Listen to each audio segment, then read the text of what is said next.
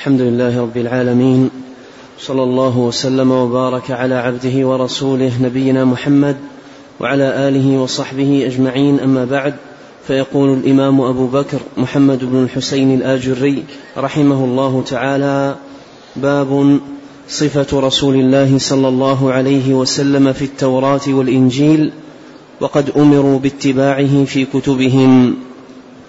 قال رحمه الله تعالى قد تقدم ذكرنا لقول الله عز وجل عذابي أصيب به من أشاء ورحمتي وسعت كل شيء فسأكتبها للذين يتقون ويؤتون الزكاة والذين هم بآياتنا يؤمنون الذين يتبعون الرسول النبي الأمي الذي يجدونه مكتوبا عندهم في التوراة والإنجيل.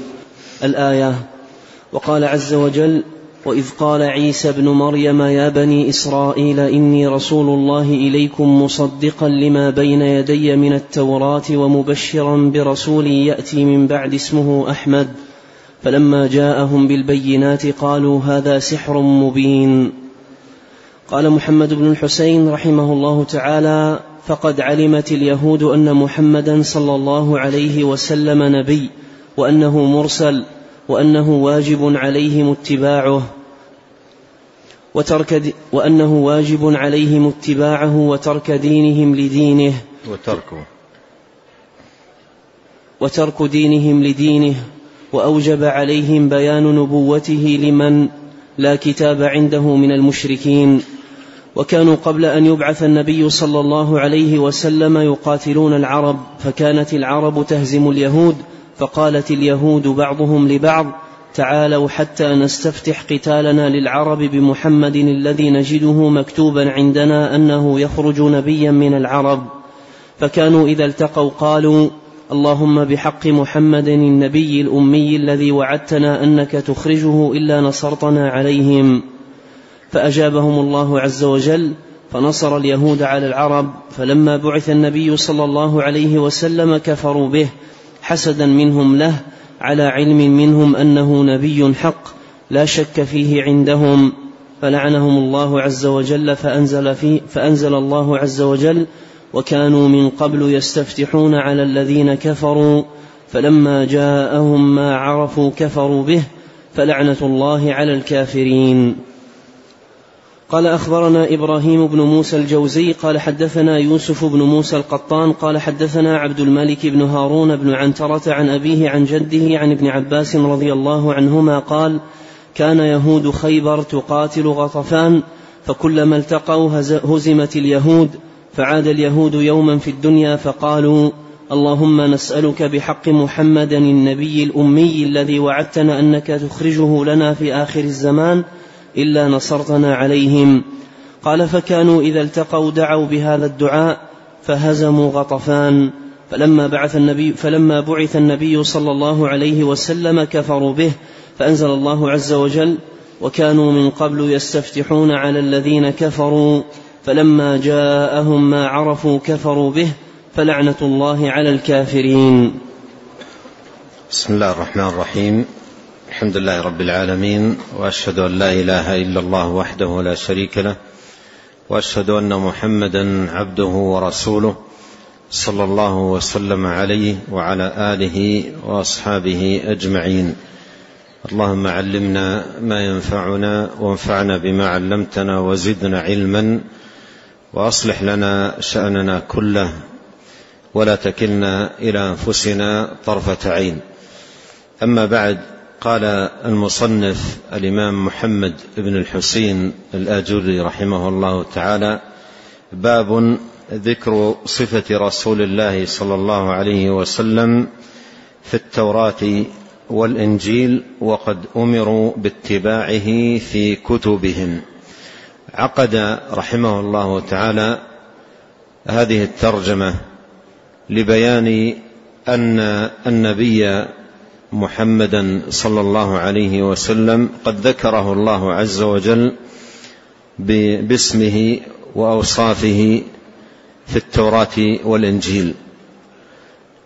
فسماه وذكر مبعثه وما بعث به وأنه يأمر بالمعروف وينهى عن المنكر وذكر نعوته وصفاته وهذه الأوصاف كلها يجدها اليهود والنصارى في كتبهم.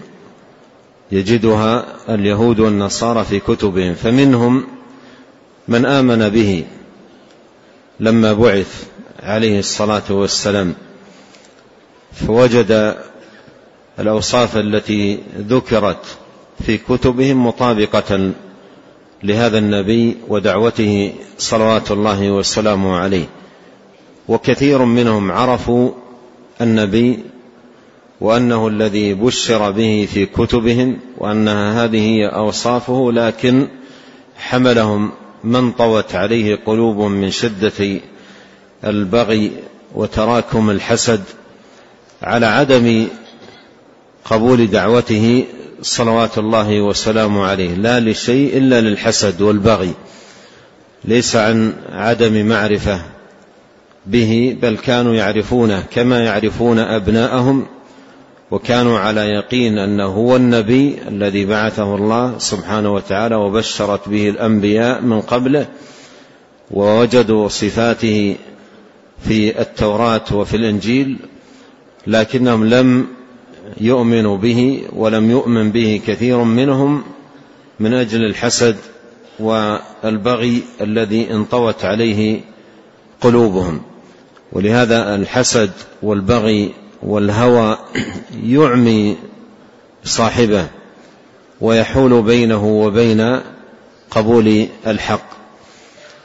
وهو شر يتعوذ بالله سبحانه وتعالى منه لأن القلب الذي ينطوي على الحسد وينطوي على البغي لا يقبل حقا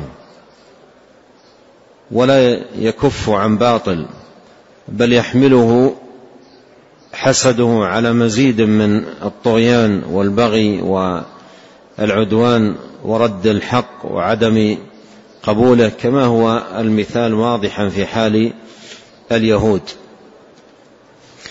ذكر رحمه الله تعالى آيتين من كتاب الله عز وجل.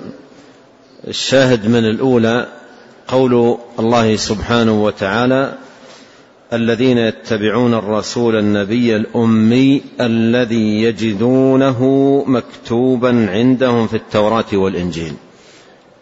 يجدونه مكتوبا عندهم في التوراة والإنجيل. معنى مكتوبا عندهم أي باسمه وصفته. صلوات الله وسلامه عليه. فذكر في التوراة والإنجيل باسمه وذكر أيضا بصفاته. وذكر أيضا ودعوته التي يدعو إليها. ولهذا في تمام الآية مكتوبا عندهم في التوراة والإنجيل يأمرهم بالمعروف. وينهاهم عن المنكر. وأعظم المعروف التوحيد وأشنع المنكر الشرك بالله سبحانه وتعالى. والآية الثانية قول الله سبحانه وتعالى وإذ قال عيسى ابن مريم يا بني إسرائيل إني رسول الله إليكم مصدقا لما بين يدي من التوراة ومبشرا برسول يأتي من بعد اسمه أحمد. فعيسى عليه السلام ذكر نبينا عليه الصلاة والسلام باسمه وأنه يبعث وبشر به صلوات الله وسلامه وبركاته عليه. لكن لما بعث وجاءت البينات الظاهرات الجليات على صدقه وأنه هذا الذي بشر به عيسى قالوا هذا سحر مبين. سحر مبين أي بين واضح. مع أن الذي جاء به ودعا إليه هو الذي دعا إليه عيسى عليه السلام توحيد الله وإخلاص الدين له سبحانه وتعالى وعيسى من قبل بشر به وذكر صفاته صلوات الله وسلامه عليه ومع ذلك تلقوا ذلك بالجحود وعدم القبول.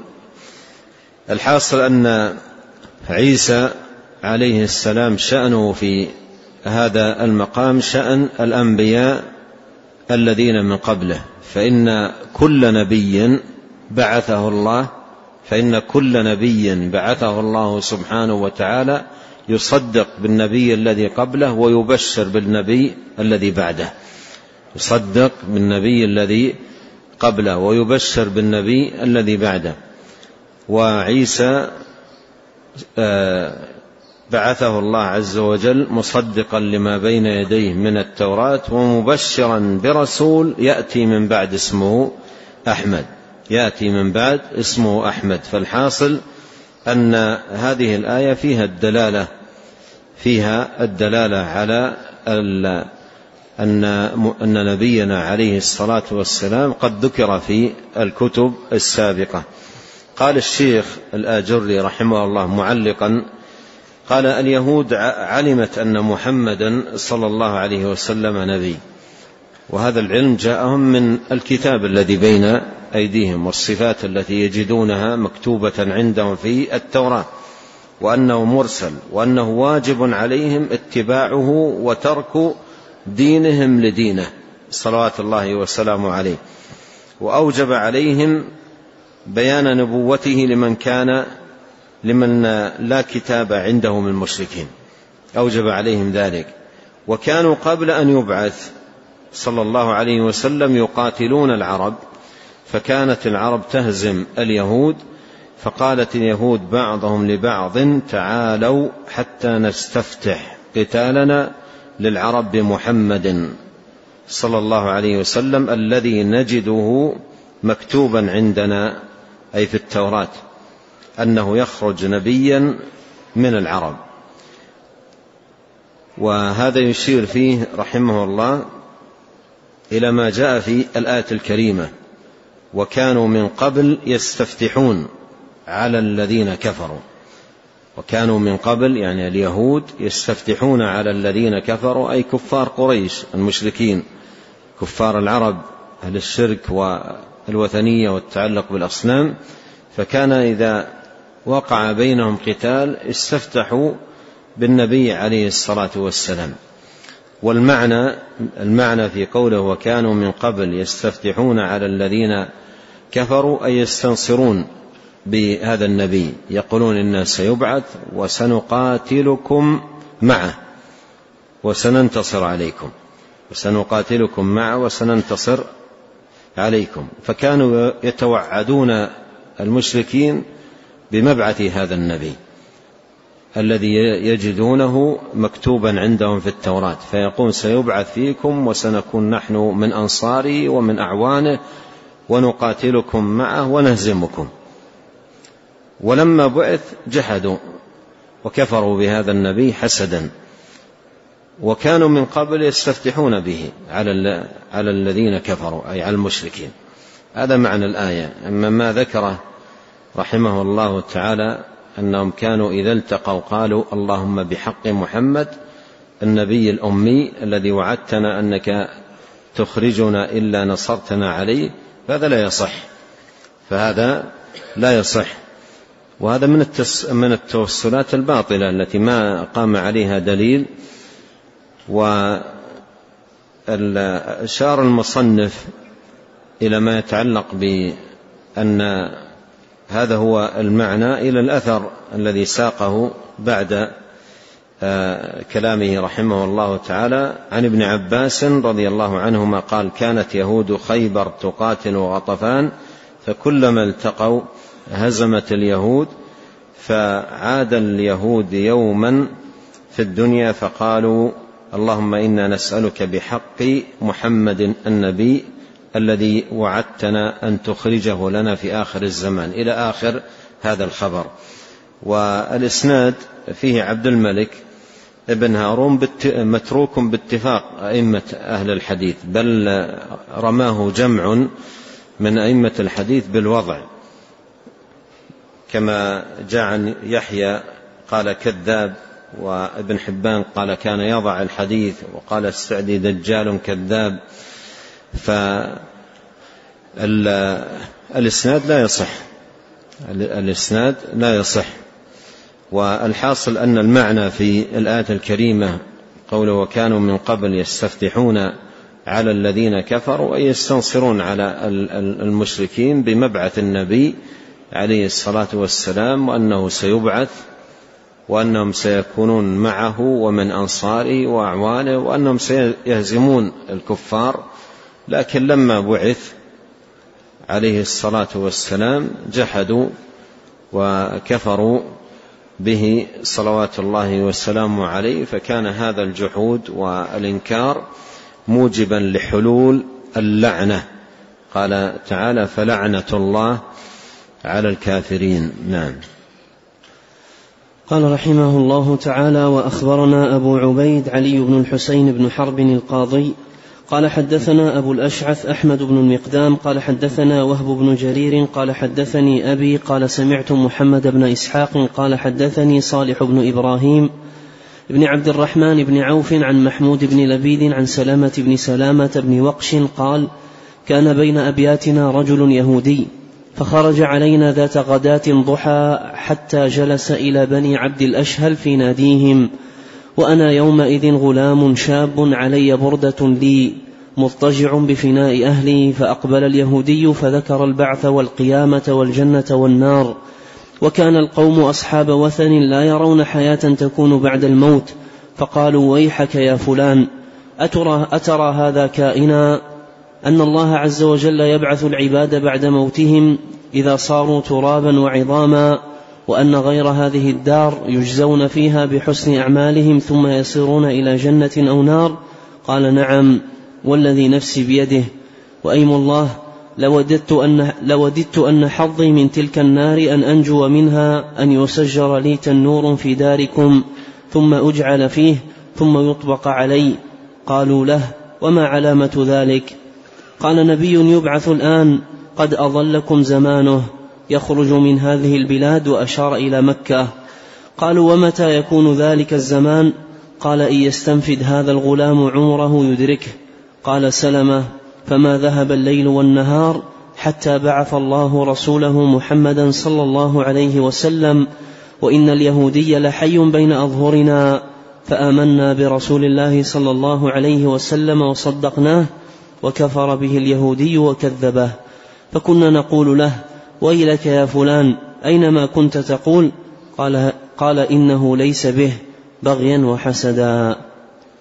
قال محمد بن الحسين رحمه الله تعالى فأكثر اليهود كفروا والقليل منهم آمن برسول الله صلى الله عليه وسلم مثل عبد الله بن سلام وبعده كعب كعب الأحبار. نعم ثم أورد رحمه الله رحمه الله تعالى هذا الخبر. في قصة هذا اليهودي الذي كان بيته قريبا أو بين أبيات المشركين فكان يحدثهم عن مبعث النبي عليه الصلاة والسلام ويذكر لهم صفاته وأنه يبعث وأن مكان مبعثه مكة. وكل ذلك يذكره من خلال ما كان يجده مكتوبا عندهم في التوراة. وكان يذكر لهم من أصول الإيمان البعث والقيامة والجنة والنار. وكان هؤلاء المشركون الذين حوله لا, لا يرون حياة تكون بعد الموت وينكرون ذلك وينكرون على هذا اليهودي ينكرون عليه فكان يؤكد هذا الأمر ويخبرهم بالمبعث مبعث النبي عليه الصلاة والسلام ويؤكد خبر مبعثه صلوات الله وسلامه عليه وأن مبعثه قريب وقد دنا وقت مبعثه. وكان يخبر بأنه إذا بعث يكون من أتباعه لكن لما بعث عليه الصلاة والسلام آمن به هؤلاء وجحد هذا اليهودي الذي كان يخبرهم به. وهذا يفيدنا أن جحد اليهود لهذا النبي عليه الصلاة والسلام هو جحد عن حسد ليس عن عدم علم أو عن شك وإنما عن حسد لعظم ما قام في قلوبهم من البغي والحسد. فلم يؤمنوا بهذا النبي الكريم صلوات الله وسلامه عليه. فكانوا يقولون له يقولون له ألست كنت تقول لنا كذا وكذا؟ ويلك يا فلان أينما كنت تقول؟ فقال يقول إنه ليس به. يعني يجحد. والسبب البغي والحسد بغيا وحسدا. وهذه حال كثير من اليهود الذين جحدوا دعوة النبي عليه الصلاة والسلام مع أنهم على يقين من أمره وأنه نبي صادق وأنه مبشر به في التوراة والإنجيل ويجدون أوصافه في التوراة والإنجيل لكنهم جحدوا وكفروا وكذبوا بغيا وحسدا. نعم. قال رحمه الله تعالى حدثنا أبو بكر بن أبي داود قال حدثنا عبد الملك بن شعيب بن الليث قال حدثني أبي عن جدي عن خالد بن يزيد عن سعيد بن أبي هلال ابن أسامة عن عطاء بن يسار عن عبد الله بن سلام أنه كان يقول إنا لنجد صفة رسول الله صلى الله عليه وسلم إنا أرسلناك شاهدا ومبشرا ونذيرا وحرز الأميين أنت عبدي ورسولي سميته المتوكل ليس بفظ ولا غليظ ولا سخاب بالأسواق ولا يجزي بالسيئة مثلها ولكن يعفو ويتجاوز لن أقبضه حتى يقيم الله الألسنة المعوجة بأن يشهدوا أن لا إله إلا الله يفتح به أعينا عميا وآذانا صما وقلوبا غلفا.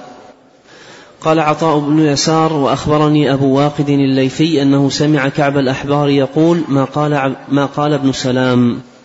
نعم يعني أورد رحمه الله تعالى هذا الخبر للتأكيد على ما ذكره سابقا أن بعض اليهود الذين عافاهم الله وسلمهم من الحسد لما بعث آمنوا به فرأوا أن هذا النبي هو الذي يجدون أوصافه مكتوبة في التوراة فآمنوا به وصدقوا بما جاء به صلوات الله والسلام عليه. فكان عبد الله بن سلام وكعب الأحبار يذكرون أنهم كانوا يجدون صفة رسول الله صلى الله عليه وسلم في التوراة إنا أرسلناك شاهدا ومبشرا ونذيرا وحرز الأميين.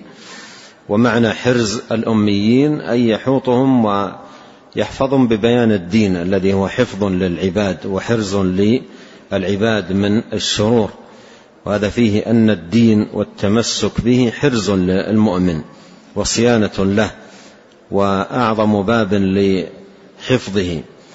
وأيضا يستفاد من أن البعد عن الدين هلاك للمرء فلا يحوط المرء ويحفظه مثل الحفظ والمحافظة على دين الله سبحانه وتعالى. قال أنت عبدي ورسولي سميته المتوكل أي على الله سبحانه ليس بفظ ولا غليظ ولا سخاب بالأسواق ولا يجزي بالسيئه مثلها ولكن يعفو ويتجاوز.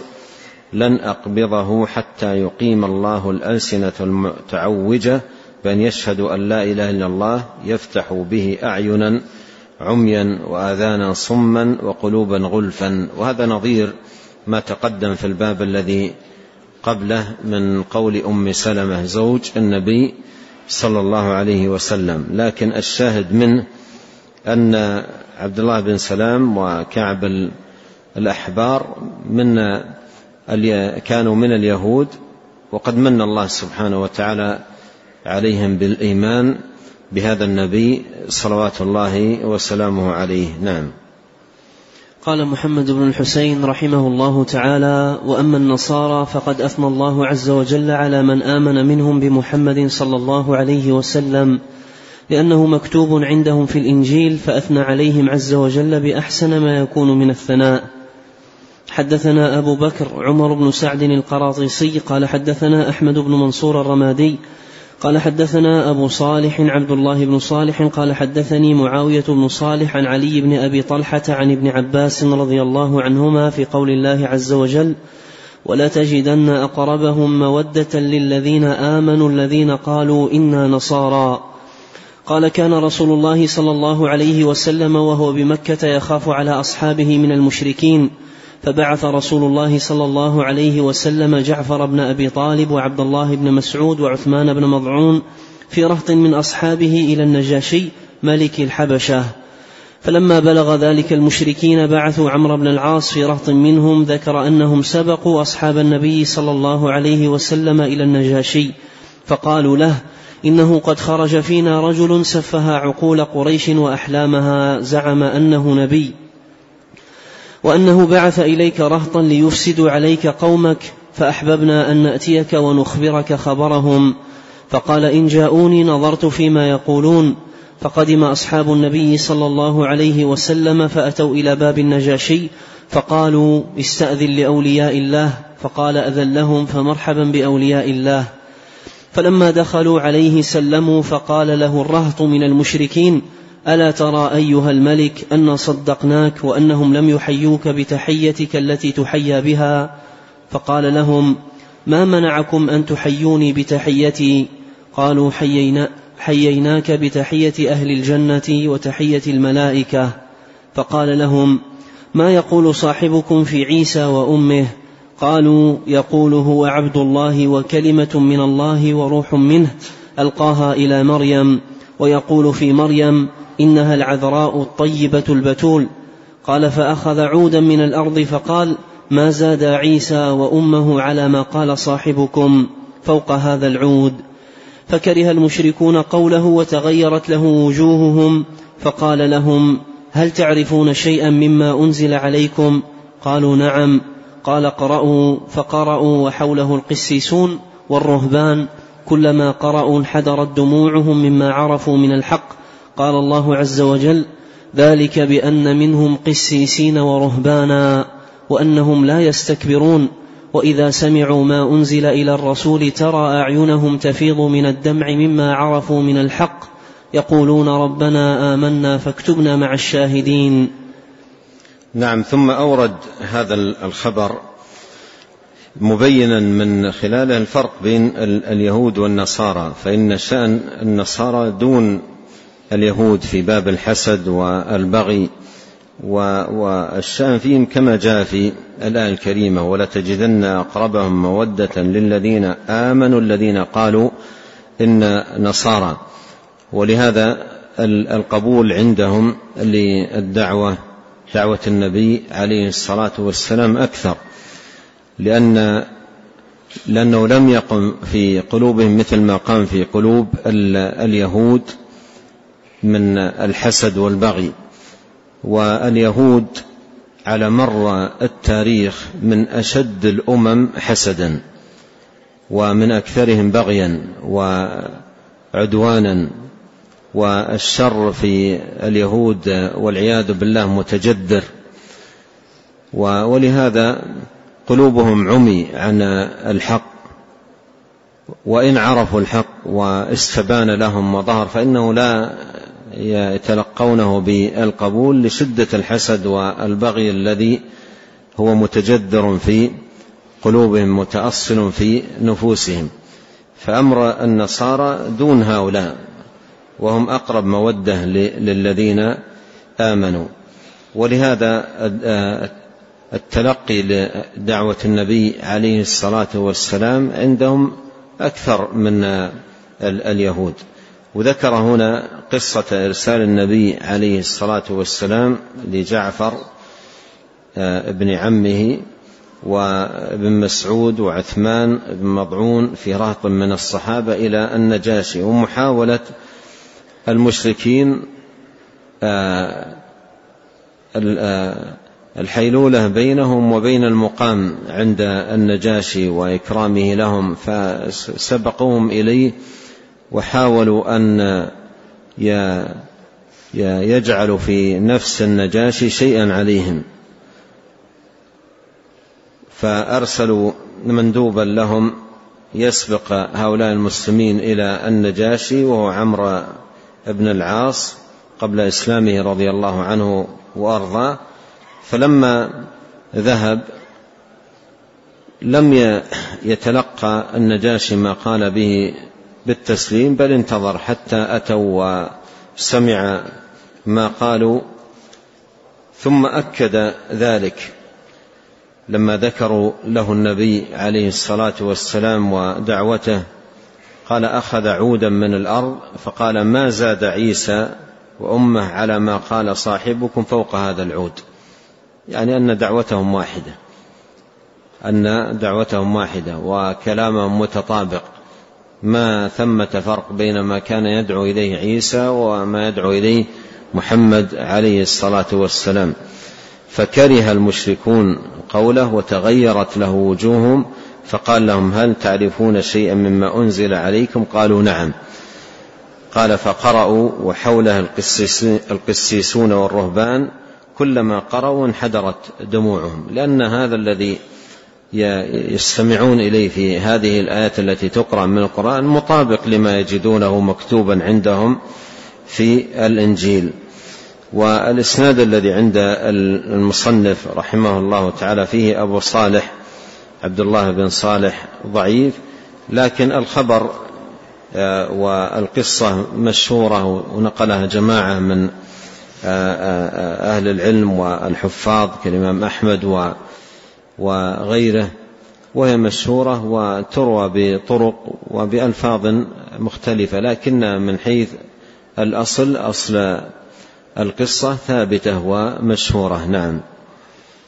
قال رحمه الله تعالى وأخبرنا إبراهيم بن موسى الجوزي قال حدثنا يوسف بن موسى القطان قال حدثنا عمرو بن حمران عن سعيد بن أبي عروبة عن قتادة في قول الله عز وجل ولتجدن أقربهم مودة إلى قوله عز وجل فاكتبنا مع الشاهدين قال أناس من أهل الكتاب كانوا على شريعة من الحق مما جاء به عيسى عليه السلام يؤمنون به وينتهون إليه. فلما بعث الله عز وجل محمدا صلى الله عليه وسلم صدقوه وآمنوا به وعرفوا أن الذي جاء به الحق من الله عز وجل فأثنى الله عز وجل عليهم بما تسمعون نعم يعني أنهم بخلاف حالهم بخلاف حال اليهود. نعم.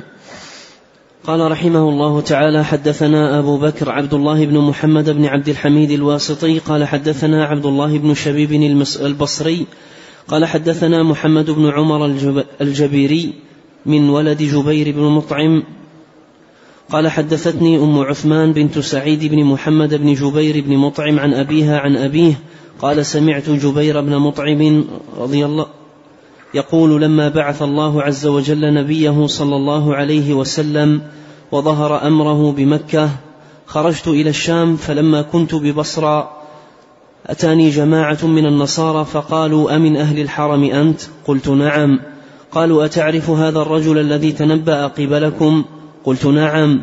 فأدخلوني ديرا لهم وفيه تماثيل وصور فقالوا انظر هل ترى صورة هذا الرجل الذي بعث فيكم؟ فقلت لا أرى صورته. فأدخلوني ديرا لهم أعظم من ذلك الدير فقالوا هل ترى صورته؟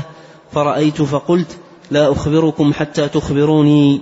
فإذا أنا بصفة رسول الله صلى الله عليه وسلم وصورته وصفة أبي بكر وصورته وهو آخذ بعقب رسول الله صلى الله عليه وسلم.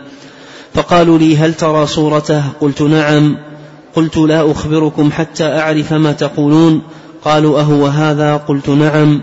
قالوا أتعرف هذا الذي قد أخذ بعقبه؟ قلت نعم. قالوا نشهد أن هذا صاحبك وأن هذا الخليفة من بعده. نعم يعني هذا الخبر لا يثبت من حيث ال ال الإسناد. أما من حيث المعنى أن النصارى يجدون صفة النبي عليه الصلاة والسلام المطابقة له عليه الصلاة والسلام وأيضا دعوته وما كان يدعو إليه وأيضا ذكر أتباعه وما كانوا وما هم عليه من العبادة والتصديق والنصرة للنبي صلى الله عليه وسلم. هذا هذه أمور كانوا يجدونها عندهم في التوراة. وأما هذا الخبر في بهذا السياق الذي جاء هنا لا يثبت لأن في الإسناد عبد الله بن شبيب البصري وهو إخباري واهي حديثه حديثه ليست متلقاة عند أهل العلم بالقبول لأنه رجل واه. نعم. قال محمد بن الحسين رحمه الله تعالى وقد, ذكر وقد ذكرت قصة هرقل ملك الروم ومساءلته لأبي سفيان رضي الله عنه عن صفة رسول الله صلى الله عليه وسلم فعلم أنه حق. وقصة دحية, وقصة دحية الكلبي لما بعثه رسول الله صلى الله عليه وسلم إلى قيصر صاحب الروم ثم أحضر له أسقفا من عظماء النصارى فلما وصفه دحية آمن به القس وعلم أنه النبي الذي أنه النبي الذي يجدونه في الإنجيل فقتلته النصارى. وعلم قيصر أنه النبي فجشعت نفسه من القتل فقال لدحية أبلغ صاحبك أنه نبي ولكن لا أترك ملكي. وقد ذكرت قصة سلمان الفارسي رضي الله عنه وخدمته للرهبان وقصة الراهب الذي عرفه صفة رسول الله صلى الله عليه وسلم وأنه يبعث من مكة وأمره أن يتبعه فكان كذلك. ثم أسلم سلمان رضي الله عنه. وقد ذكرت جميع ذلك في فضائله صلى الله عليه وسلم. وقد ذكرت تصديق الجن والشياطين وإخبارهم لأوليائهم من الإنس بمبعث النبي صلى الله عليه وسلم فآمن جماعة من العرب وهجروا الأصنام وحسن إسلامهم.